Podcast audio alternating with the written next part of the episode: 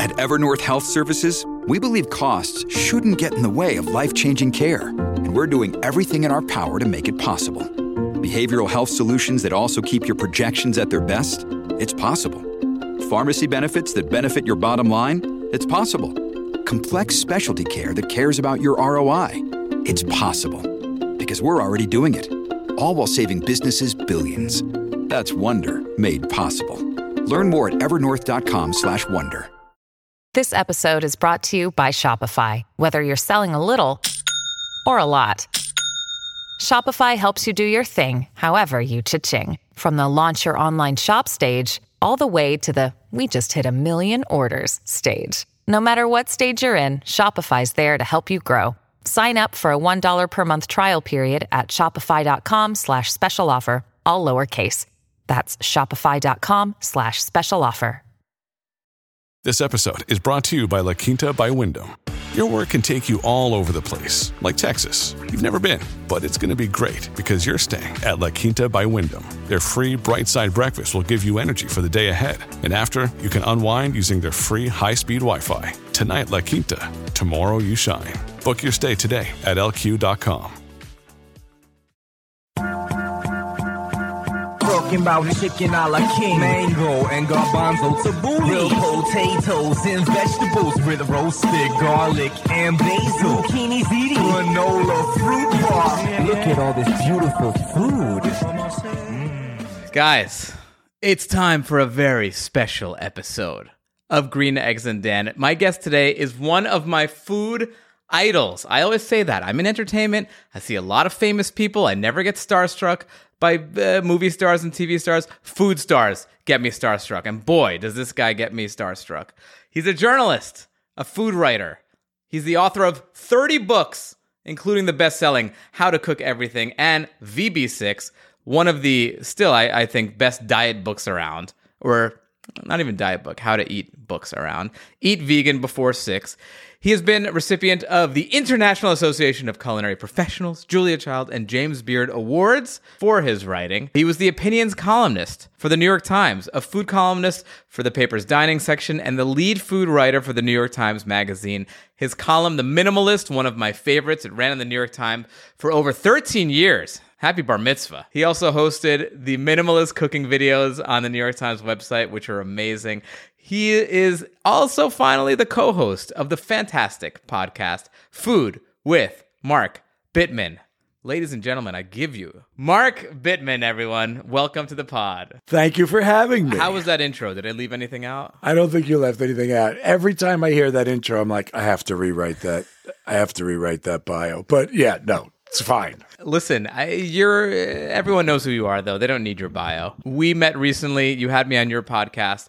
We became fast friends. We had Uh, fun. We had fun. I was honored that you uh, would be on my podcast. And now it is time to put your fridge on blast. That's just like straight to straight We to go that. straight to that. That's what we'll start happens? talking after that, but we start with the fridges. And you can say how not set up this. Well, I'd have to be really manipulative to have set this. This up. was very not set up. Mark actually forgot to send it to me, so right before we started, he uh, he set this up. You can see his fridge on my Instagram at standupdan. Here's the thing: the fridge is kind of a weird fridge because there's a lot of plastic. It looks like a scene out of Dexter, where you know everything is covered in plastic.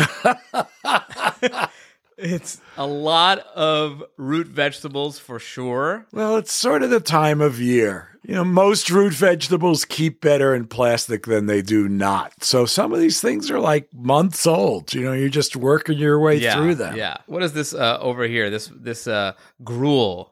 Sourdough Oh, starter. it's sourdough starter. Okay, interesting. Is this your most viewed video? The uh, the no knead bread. I mean, it is one of the great ironies of my career is that the most famous recipe I ever did was from somebody else. But yeah, Jim Lahey's no knead bread. Absolutely. You got to give Jim the credit. I don't think so. It's no, but that recipe got so many people through the pandemic. It's such a wonderful recipe for how to make bread. I had never made bread before because I don't want to have this science experiment in my fridge. Well, the original no need bread thing was yeast. So there is that. This is more uh, a long term development of me and my co author, Kerri Conan, of a whole grain sourdough bread there's a book called Bittman Bread which details this. But so that's whole grain sourdough starter. That's not Jim Lahey's no Knead bread was yeast Yeah. driven. This is sourdough driven, but you know we can get into that if you want to talk about bread for a half hour. Listen, you taught me how to make bread, uh,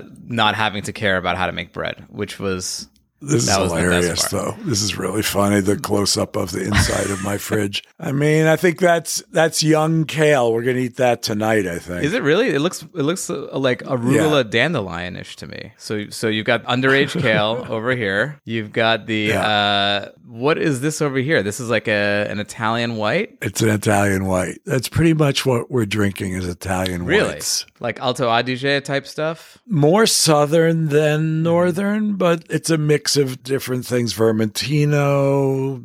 What's the grape from Piemonte? Yeah, just like the other Catarratto, Falanghina. There's too many. There's too many varietals in Italy. There's so many. Uh, This one thing is driving me crazy at the moment. It'll come to Trebbiano. me. I have to stop thinking about it. No, no, no, don't start. It'll like it'll we'll drive ourselves crazy. I've lately been doing this cheat, which you have here, which makes me feel good about it, which is buying already peeled garlic cloves. I mean, it is a cheat. I can't say I recommend it, but I also can't resist it because if you buy one of those tubs, then you use like 10 cloves of garlic a day.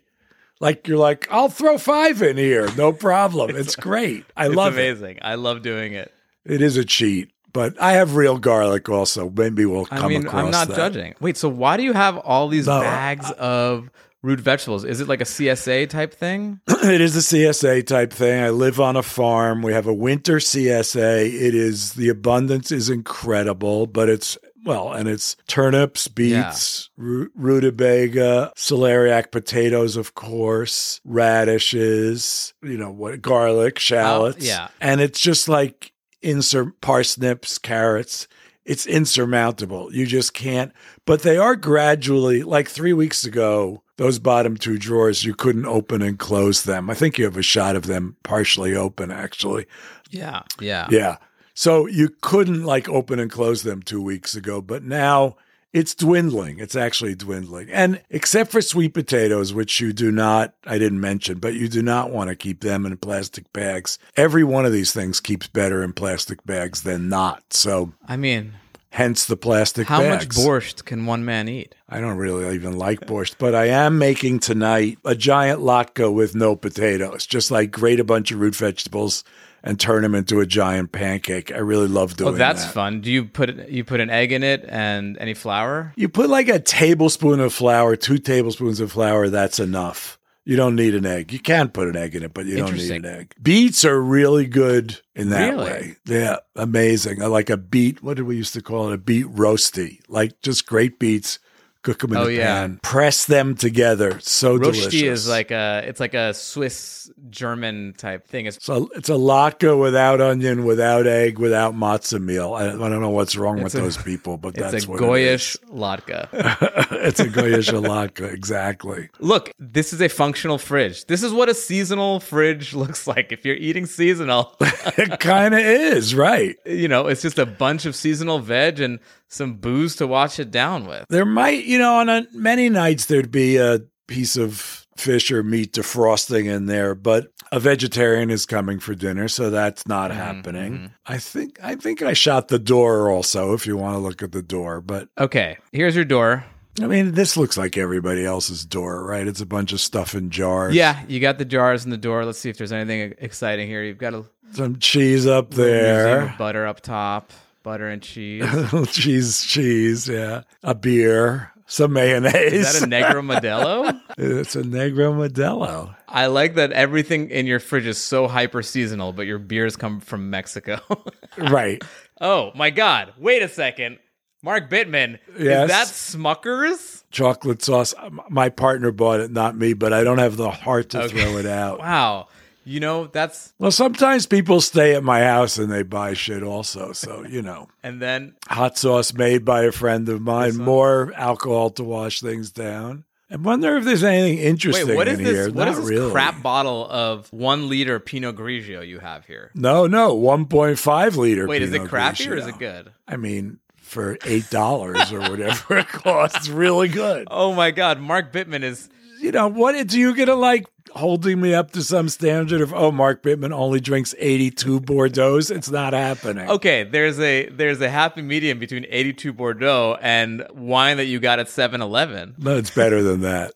It is better than that. I don't know how much better than Uh, is this the oh yeah, Gr- Grechetto. There's one of the weird grapes yeah, we all these drink, weird Italians. All right, you got the Sriracha, classic. which I can't stand really, but it's really? there. What, what, why don't you like it? It's just not my favorite hot sauce. That stuff on the right is Gochujang, Yeah, I that's- think, or Goku Charo, I think it's called. Another Negro Modelo. Yeah, you gotta have one in every row. Some vitamins. The thing on the left, I think, is um, local cider. Since you're such so judgmental about what we drink, so we have some local cider. It's just there's such a range. You know what I mean? This is uh, what's, but it's what I like about it. Like what are most people's fridges look like? either super bougie or super, you know, uh, da- down home, and yours is a little mix of both. Like you have, oh, my root vegetables came straight from the farm, but I also have Smucker's Yeah.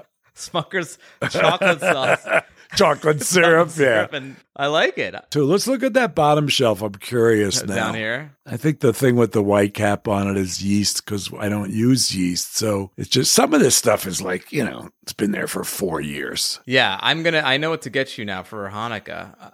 But not the Cavalli Pinot Grigio. That hasn't been there for four a- years. A, a liter and a, and it's well drunk. I mean, it has been drunk. You- How I don't even know how old that is. Like, how could that stay good for that long? it's not that old, trust me. You're just downing magnums of Cavalli. I love it. There's a lot of people come over here. We drink a fair amount of wine. It's true. I like wine. Uh, is this horseradish over here? It looks like it might be. It also looks closed. Yeah. On the right is fish oil. So, you know, there's that. you're healthy. Is that another Negro Modelo behind these wines? Could well be. you have one Negro Modelo on every shelf of the door. I love it. I like Negro Modelo and you can't find it, but I saw them advertising on a basketball game the other night. I guess Modelo thinks it's the new Corona, and they're not only advertising Modelo Especial, but Modelo Negro. I love uh, Mexican beers, and I think that it was, you know, the the phases of beer were very like, you know, in America especially. America got into I, this. I've said this many times in the podcast, and actually, you're the perfect person to talk to about this because I feel like the evolution of food in America and food foodiness in America it's a relatively recent thing, last 20, 25 years. And I always attribute it to this American mentality of when we put our minds to something, we are going to go as far as you can go. Like we want to get on the moon, we're going to land on the moon. And in the early 2000s, it was like people started getting into like cooking and making beer in America and stuff like that and being local and seasonal. And no one knew about this stuff, but that American obsessiveness kind of zoned in on that like a like a heat-seeking missile. And a couple decades later, we're making some of the best beers in the world. yeah, the beers are good. Some of the best food in the world, some of the best wines in the world. That's a, going a little far, I mean, but okay, I understand your to point. I mean, look, We're actually making some of the worst wines not in the n- world. not but everyone yeah. can be Cavalli, okay? Cavalli. Cavalli. It's like you'd be hard pressed to find a, an under thirty dollar bottle of California wine that's as good as Cavalli Pinot Magnum. Grigio. Magnum, yes, for eight bucks or whatever. But I am. I, I will say I do have a lot of American pride when it comes to where we've come with food and where we're going with food. I feel like we're doing a very good job of it, and I, and obviously a lot of it has to do with people like you bringing food to the forefront and and kind of making everyone feel like they can have a seat at the table. Like I feel like it used to be a very pretentious game, and you kind of helped uh, open it up to everyone. Well, I do think there's value in showing people how simple cooking is is really great. I, I wish I were as optimistic or as I wish I could shine as as happy a light on this as you are. I, I feel like maybe more people are cooking than were 20 years ago, and that's absolutely a good thing. But, you know, more than 50% of meals are eaten outside of the home. Most of the calories Americans get are from ultra processed food. I don't want to be Debbie Downer here, but if everybody's fridge looked as sort of shabby as mine, but filled with real ingredients, we'd be much better off. Agreed. I mean, I think we're talking about two different things. Like, yes, I think obviously there's a people as a whole in America, uh, their eating habits are god awful, and you know we're we are the fast food nation. We invented and exported fast food to the rest of the world.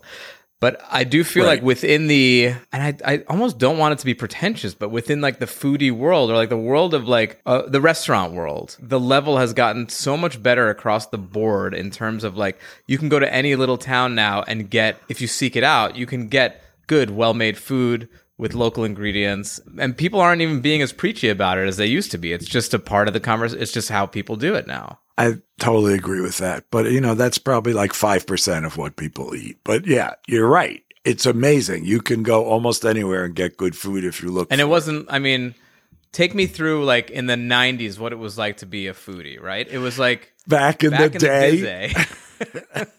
back in the day, we're in the 90s. Tribe Called Quest just came out, Nirvana came out. I just I remember being, you know, being a teenager in New York and my parents being uh, pretty big foodies. There was a handful of fancy ass French restaurants, and then everything else was kind of mediocre. That's uh, early 90s anyway. Yes, that's true. I mean, by the 90s, there were good restaurants in New York, and there were even good restaurants. I lived in New Haven then.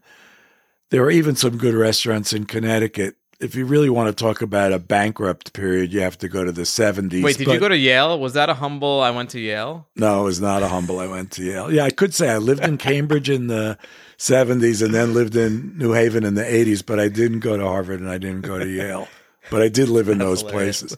If you really want a bankrupt period, it's it's not the 90s, but the 70s. But the, the thing is that I think it was sort of the bankruptcy of restaurants that made me want to cook at home. Like you just couldn't find good food unless you cooked it yourself for a long time. And literally, when I moved to New Haven, which was 1979, you had to drive across town to get soy sauce. You had to go to specialty stores to get olive oil. It was Parmesan. It was like, on the other hand, you could still go to farms and buy cream and eggs and chickens and things that then disappeared and then didn't come back until 10 years ago, you know, where you Right. could go to a local dairy and or a, a local farm and buy meat or, or whatever. So there's this kind of odd one thing goes up and the other thing goes down. But the, the restaurant scene did start to get better in the 80s and con- continued to get better until COVID, I guess. Well, here's my question. Why did you even care in the 70s? Like, I'm going to be a little culinarily anti Semitic, if you don't mind.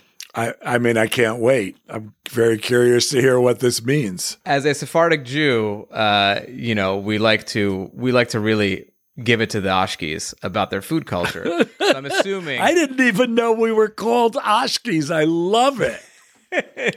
So you, yeah, I, I'm, I'm, I'm assuming you grew up Ashki in, uh, you know, in an Ashki household. Ashki food is, is, is usually pretty awful. Yeah, there was no hummus for sure. Yeah. So what is it that made you even care about like I want to get good food. I want to go to farm.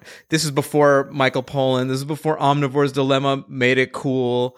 Like why in the 70s did you care? It was before Diet for a Small Planet. I think in part because the food in my house wasn't very good. But my grandmother, who was the real Ashki, could cook. So, you know, I do take a bit of exception to this, but it was such a limited palate. But the stuff that my grandmother did make, she made it really well. And, and she made it with a lot of garlic and a lot of salt and a lot of paprika, a lot of schmaltz. And that, that stuff was good.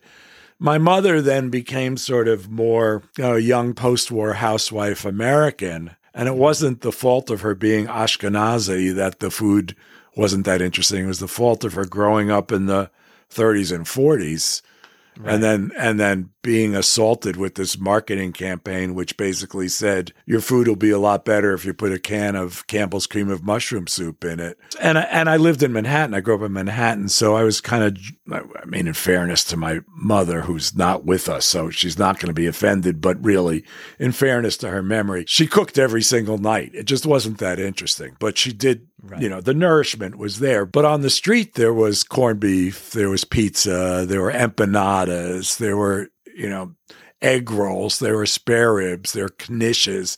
There was stuff with like guts, regardless of its sort of ethnicity. It was out there and it had flavor. And I, really, there was not, you know, with the possible exception of San Francisco, which I didn't get to until the late 60s, but was already pretty good. But there was really no American city that had that kind of depth of variety of food from so many different cuisines as New York did in the 50s and 60s. And I think that's where I grew up. And I was lucky because I got exposed to garlic and chili and cumin and paprika and, you know, toma- Yeah. tomato sauce and fennel and mussels and clams and just kind of all a variety of different stuff, which none of the things I just mentioned did we have in our house. So if I hadn't left the apartment and gone and eaten street food, I wouldn't have known what good food was, but I did. So, what happened career wise for you where you said, This is the road I want to go down? Or was it something that you always wanted to do? Not even close. No. I wanted to write and I did start writing, but I was also cooking because then when I left New York and moved, I moved first to Worcester where I did go to school at,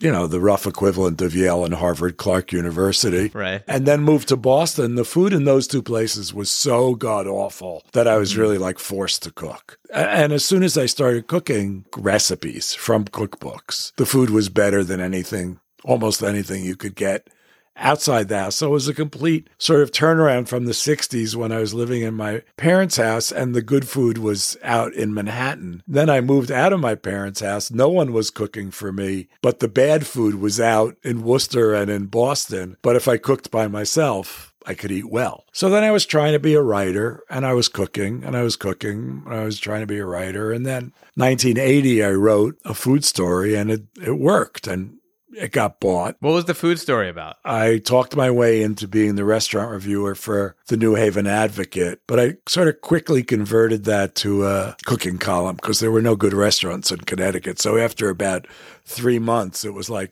I'm done. I've done. There were 12 good restaurants within an hour's drive of here. I did all 12 of them. Now every place I'm going to eat is terrible. Maybe I should write about, you know, how to make hummus, for example.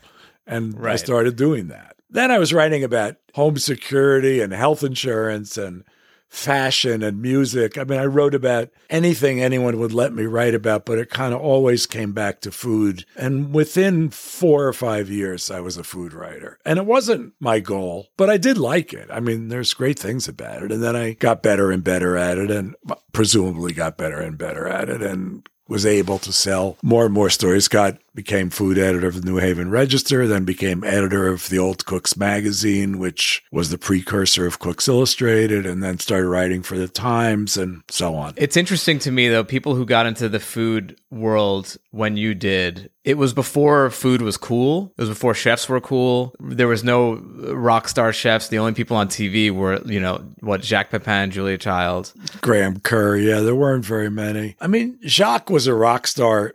Julia was a rock star to those of us back then. I mean, Al, Chez Panisse opened in 1971. Alice Waters and the people who worked there and who worked start Jeremiah Tower, Bradley Ogden, mm-hmm. Anne Rosenzweig. There were rock stars in the late early 80s anyway. Bobby Flay in New York, David Bouley. Right. So by 85 it was really happening. I'm just going to push back a little. It, yes, they were rock stars in their own right, but it seemed like they were rock stars within their worlds. Whereas now I feel like chefs are like actual like international stars. No, you're right.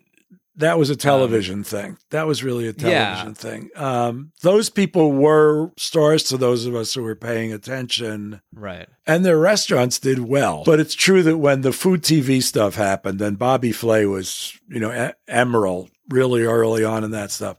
But I don't think that was particularly a good thing because then that's when people started to think, oh, the only good food is cooked by famous chefs, which is really sort of the opposite of what I wish people believed. Like, really great food is cooked at home. It's funny. It's an interesting double-edged sword because I think that yes, it did. It did make it so that people just crave that, like, oh, that I want to try that famous person's food, uh, which is wrong. But it also just put more people into the food space. It got their heads thinking in that place, which they they wouldn't have before. And you know, so I think just I, I, the the the generous read, the positive read, the glass half full read is like thank God for the Food Network because it got so many people into food, even though it, it, you know a lot of it is for the wrong reasons. It's not a simple. The analysis isn't simple. It's fine if people would like well, I'm going to go to New Orleans so I could eat at Emeril's restaurant. Great. Or I'm going to go to New York so I could eat at Mesa Grill, which was Bobby Flay's first famous restaurant. Great. But I always said,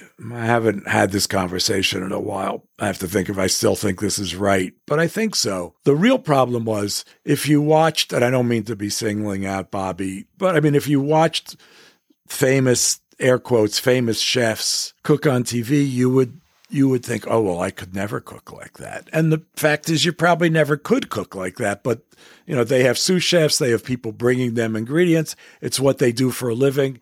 You're going to work, you have to do your own shopping, you have to do your own chopping, you're doing your own cooking. You're not going to cook like that. But that doesn't mean you can't cook great food. And sadly, that message got lost. Our voice, the voice of food writers in the 80s and 90s who were saying yeah, restaurants are great, but you can do a lot of great stuff at home as well. Our our voice wasn't as loud as the voice of like groovy stuff is happening in restaurants. Groovy stuff is being done by great chefs. I've been feeling that lately, watching a lot of. Uh, I, I feel like a lot of Gordon Ramsay has been coming on my on my Instagram feed, and just like watching him cook. It, to me, as someone who knows how to cook, I feel like he adds five extra steps that are kind of unnecessary just to keep it looking like something needs to be happening. And he's got this kind of frenetic energy about him of like okay now when it, when when it sounds like this you need to put your pat of butter down right now. And it's like it's so hyper specific that you're like yeah if I didn't know how to cook and I was watching this I'd be like oh there's no way I could do this. Right. You know, it's sort of like watching Rafa Nadal play tennis and be like well I'm never going to play tennis because I certainly can't hit a backhand like that. And you can't. Right. it's true.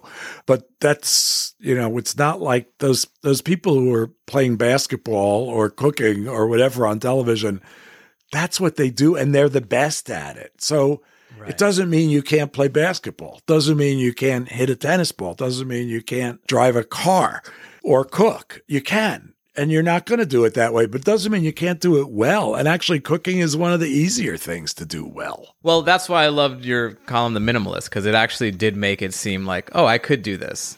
And it's it's much easier to get instruction from someone who is a really great chef who's not a professional but who knows how to cook and to make things palatable easy to easy to digest uh, menu wise recipe wise right i mean i love i love uh, Yotam Ottolenghi, I think he's great. I think his food is delicious. But if you get his cookbook, it takes 37 ingredients to make a salad. I feel the same way. I love him personally also, but I don't, those recipes are too complicated for me for the most part. I mean, I could do them, you can do them.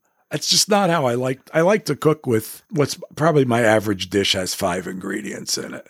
And yeah, you know, we're still, I'm going to plug myself for a second because a lot of people say, oh, we missed the minimalist, blah, blah, blah. But we have this newsletter, Bittman, the Bittman Project, bittmanproject.com, and we do those kind of recipes all the time. So it's not like I'm not still doing it, I'm just not doing right. it in the New York Times.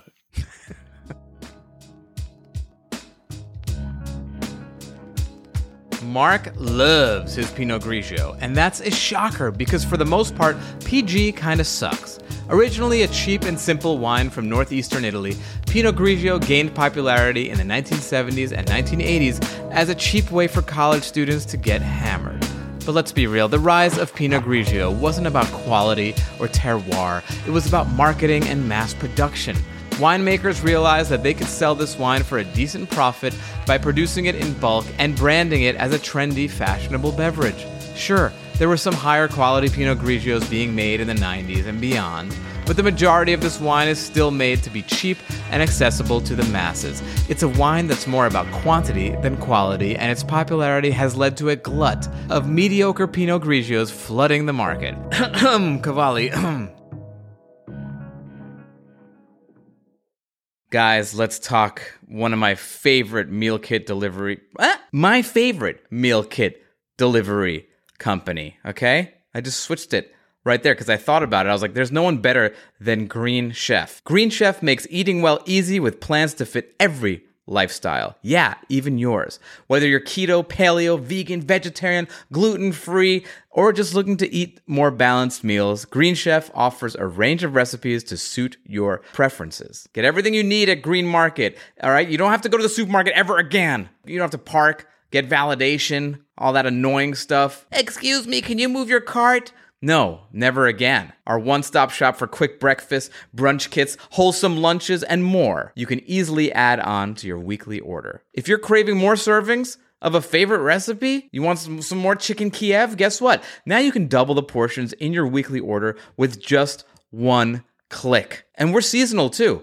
Okay, celebrate springtime with recipes featuring premium protein, seasonal organic produce, and sustainably sourced seafood. I love Green Chef. Again, a lot of people are like, Dan, why would you use that? You you know how to cook. It's exactly why I want to use it because I don't want Postmates delivering me food. I still want to make food, but I don't want to go to the supermarket. Make my life easy. Send me stuff that I can make myself. I love it. I'm a big, big fan. Go to greenchef.com slash greeneggs60 and use code greeneggs60 to get 60% off. 60% off. That's more than half plus free shipping. All right. Go to greenchef.com slash greeneggs60. Green Chef, guys, the number one meal kit for eating well. Hey, it's Kaley Cuoco for Priceline. Ready to go to your happy place for a happy price? Well, why didn't you say so? Just download the Priceline app right now and save up to 60% on hotels. So, whether it's Cousin Kevin's Kazoo concert in Kansas City, go Kevin, or Becky's Bachelorette Bash in Bermuda, you never have to miss a trip ever again. So, download the Priceline app today. Your savings are waiting. Go to your happy place for a happy price. Go to your happy price, Priceline.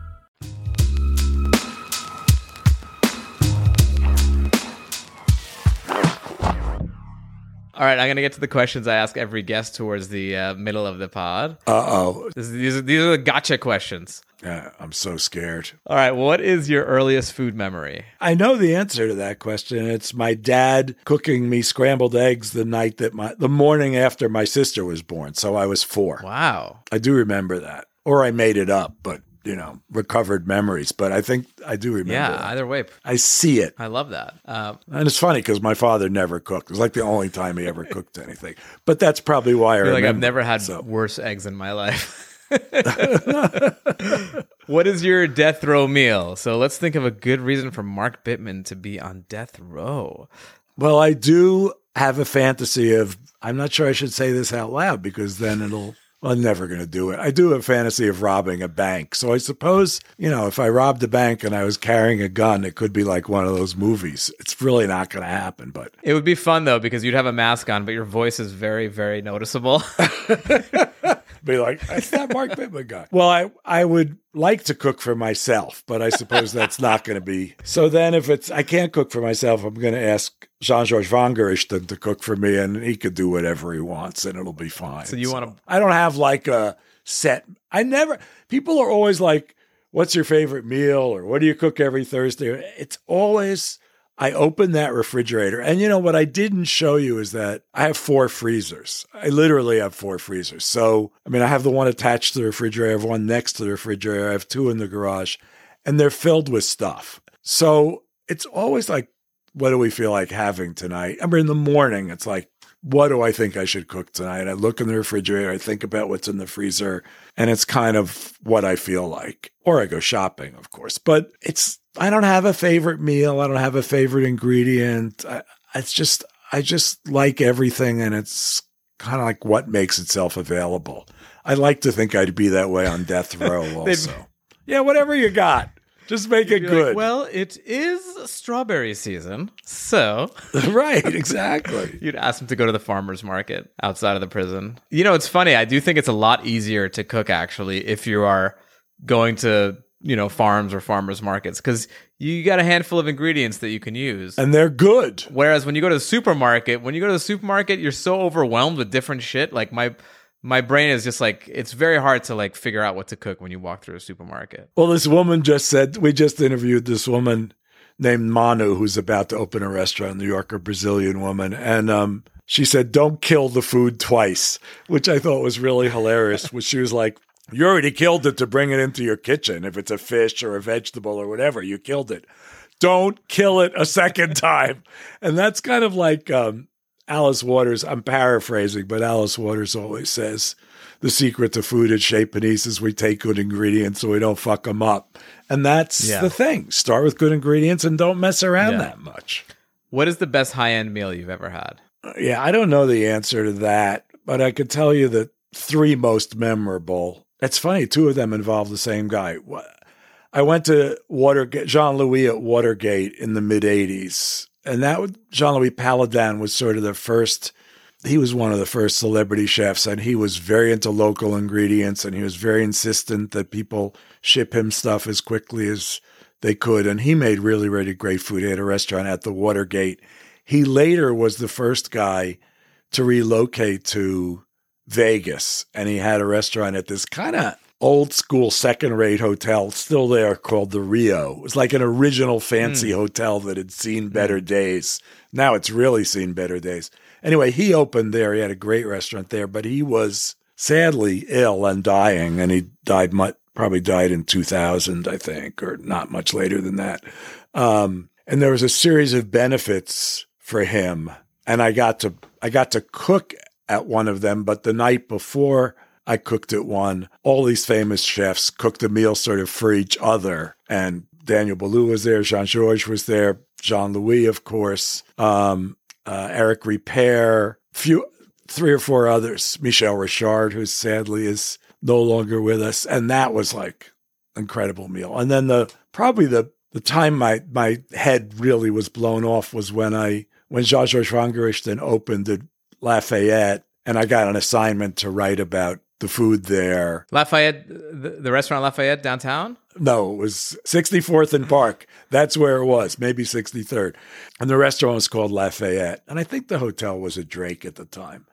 But George had been in Boston and his he was like so on fire that the management group of these hotels brought him to New York. It was like we're wasting him in Boston. This guy's like a superstar. And he came to New York and he started cooking and Ruth Reichl gave him three stars right away. And then she went back six months later and changed it to four stars. I mean, it was that, it was so important at the time. And we became friends and he cooked for me one lunch that went on for hours and hours and hours. And well, I ate many great meals cooked by Jean Georges. So I'm certainly lucky in that regard. Best low end meal you've ever had. This could be a hmm. street taco. It could be a hot, the dirty I mean, dog. I used to eat hot dogs on the street all the time.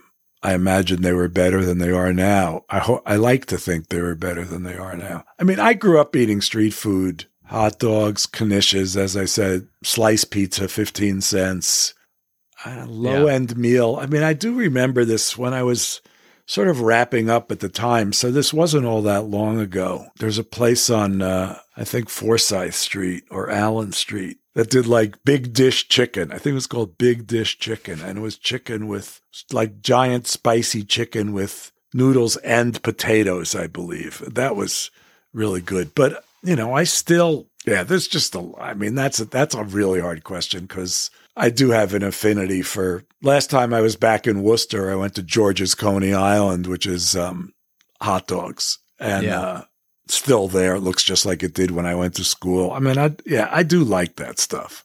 Yeah. Um, what is your favorite drunk food when you've had all your, what is it, Cavalli? I drink while I'm cooking. I don't drink late at night, and I don't eat after I've. I mean, I make dinner and then I don't. That's Yeah. not that's not the right question for me.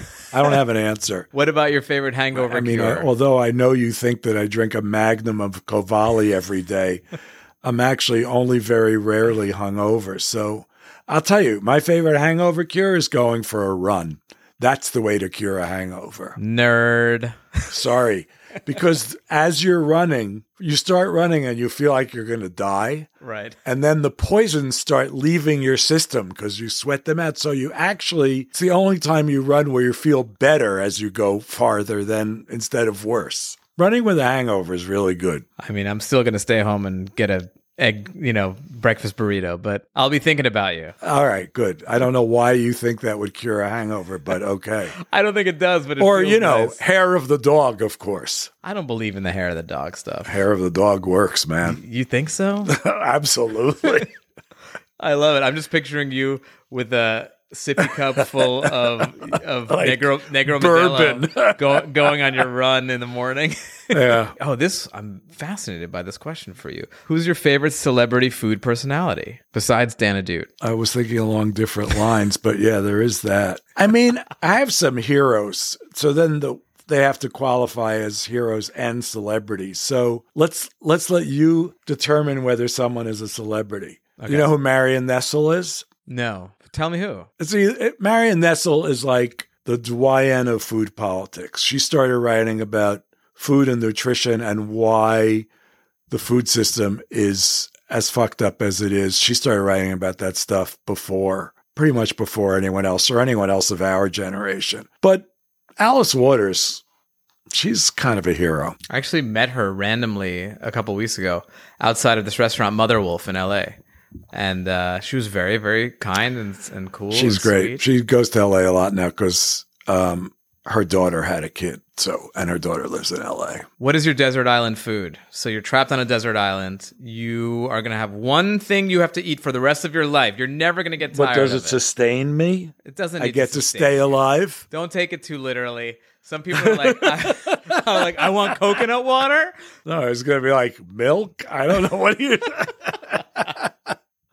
Like it's the thing that I'm going to just want every single. Yes, you'll never get. How of it. complicated can it be? Very. Can it, can it have many components? Like I could say, for example, s- steak frite with a side of artichokes. Hey, if you want that to be your breakfast, lunch, and No, dinner, but I'm just saying, for example. that is allowed. All right, um, I'll get back to you on that one. Uh, Okay. That's got to be taken seriously because Yeah. I can't imagine the might be like lasagna. That's a good one. That's not. That's a good one. Listen, I think I just want some lasagna now. I think lasagna is good because I think pizza is a good one because pizza is always great as breakfast. It's good as lunch. I know, but you know how shitty it makes you feel. Oh God! You're on a desert island. You're not going anywhere. Just fucking lay down and, and you're enjoy, gonna be enjoy you're your life. be working out. what if I say Cavalli? I'm now I'm angling for the Cavalli because you said I didn't have to worry about nutrition. What if I just want to like drink all the time? You know what? That's a smart thing that no one's done. No one's actually said alcohol. I'm I'm angling for the Cavalli sponsorship right I now. I think. Listen, he the Cavalli endorsement. Cavalli, if you're This listening, This is the food with Mark Bittman, the podcast brought to you by Cavalli. Cavalli never knew they'd have such a highbrow spokesperson. No one's ever heard of it. I think they have it at this one store that I go to. But yeah, No, it was like they they thought Kid Rock would be the spokesperson. Like, well, wait, we can get Bittman. what food can't you stand eating? the literal truth about this is that I used to have some foods I didn't like, and now I cannot think of a food I don't like. Really? I mean, I'm sure, you know, if someone said, Oh, we're going to have some monkey brains, you know, I might Right. hit the pause button. But in sort of ordinary foods that everybody eats, I really, I used to not like celery. So if you'd ask me that question, I would say, Oh, I hate celery. I love celery. So, I mean, you can I give think- the you can give the nerdy food writer answer of processed foods. uh, but it wouldn't be true. So yeah, it wouldn't be true. I, yeah. There's a reason they're. I don't think processed foods, hyper processed foods should exist, or at least certainly not in the way they do now. But it doesn't mean I don't eat them. I'm subject to the same. You know, we're all subject to marketing, and that marketing is um, so brilliantly done Yeah. that it's it's the rare person who doesn't sort of fall for it now and then. What is your favorite processed food? Well, I like good and plenty, for example. Yeah. I but I like potato chips a lot, and I mean, I certainly like a cheeseburger. So there's a fried chicken. I mean, there's a lot of that stuff. yeah, but fried like. chicken isn't necessarily processed food. No, but I like Popeye. Yeah, the KFC. I don't, it's not that I eat that stuff much. Like if there's potato chips in the house, I'm like, Yeah. oh wow, Yeah. potato chips. But I don't buy them because if they're there, I'll eat yeah, them. it's dangerous. I feel that way about peanut M and M's. If they're if they're around, they have no chance. Yeah, I used to. I don't like them anymore because they got. I, you know, I don't want to be a old guy, but like that stuff has gotten worse. Like they're using like worse chocolate than they used when I was a kid, or maybe my palate's gotten better. It's not impossible, but knowing the way things go, they're just like, oh, let's cut this corner, let's cut that corner. We don't have to use real chocolate in peanut M and M's. We can use some stuff that's a little bit like real mm. chocolate or whatever. Yeah, I'm curious when soy lecithin started to take over cocoa butter. I, I don't know if that's a recent thing or that's always been. I would love to know if there were if there was soy lecithin in like the original M and M's and candy bars and stuff. I doubt there was. Right. I I can't help you. I don't know. I don't want to speculate. My favorite question, last question. Uh, what are or what is your restaurant pet peeve? Oh man, this is bad because I could go on. No, I like it. baby. Not having salt on the table is really that. wow. Like you're so young, you might not even remember that there used to be salt on the table. But when they stopped putting salt on the table, I was like, "You mean your cooking is so spot on that you cater to people who don't like much salt and to people who do like a lot of salt?" And so, I, usually when I sit down, I try to remember when I order to ask the person to please bring some salt and pepper before the food comes because I like I like a lot of salt. That's so interesting. No one's ever said that one. That's a great one. That's the one. That's the one. Everything else pales next to that. What people say, like, what I don't like is when the server doesn't come over right away. Is that what people Yeah, say? Yeah, you get a lot of that. well, tough luck. Someone's waiting on you. You're lucky. Wait, this is great. No one's ever said the salt and pepper. It's true though. When did chefs have the hubris of saying, "Oh, don't worry, it'll be perfect"? I think it started at sort of fancier places, and then they realized they could get away with it, and it is an extra thing to do. Yeah. Um, but it's not a big thing to do. That's a good one. Do you ever do you specify the salt? Are you like, can you can I have some flaky, flaky Himalayan pink salt, Himalayan please? No. Maldon? No, but you can taste the difference. But still, you gotta. My friend Charlie, who's another, what'd you call us? Oshkis? Yeah, Oshkis. Another Oshki says, you know, Jews Jews need a lot of salt. I don't know if it's true, but we grew up eating. I, my mother's food was very bland, so there was like salt, mustard, ketchup, Worcestershire. I mean, what else was there? There wasn't just a lot. You just you just automatically put salt on everything. Yeah. I know you're not supposed to do that, but you know, studies show that people get most of their salt not from a salt shaker, but from hyper processed food. Right. So I'm not too worried about it. Yeah, I think you'll be all right. You're you're countering it with all those rutabagas. You'll be fine. yeah. Mark, I cannot wait to be back in New York so we can uh, share a magnum of Cavalli together. Uh, sometimes We have lots. Yeah. Uh, Uh, tell come on over. tell the people where they can find so, you. So markbittman.com, BittmanProject.com is the newsletter, free subscription. It's better if you pay, but it is a free subscription. And the podcast is Food with Mark Bittman, but it's really with Mark and Kate Bittman. So might have to change the name actually. As, as I say, come for the Mark, stay for the Kate. that was very nice of you. She liked that. She's delightful. Listen, one of the honors of starting a food podcast uh, is that I finally get to meet my heroes, and you're one of them. Uh, thank you so much for doing the pod. Uh, keep doing what you're doing for the world. You're as good as they get. So thank you very much. Thanks, much. Dan. I look forward to your comedy podcast when you get around to it. But yeah, this is great in the meantime. Take care.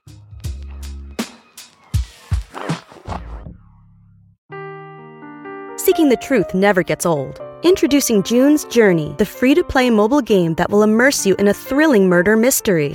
Join June Parker as she uncovers hidden objects and clues to solve her sister's death in a beautifully illustrated world set in the roaring 20s. With new chapters added every week, the excitement never ends. Download June's Journey now on your Android or iOS device or play on PC through Facebook Games.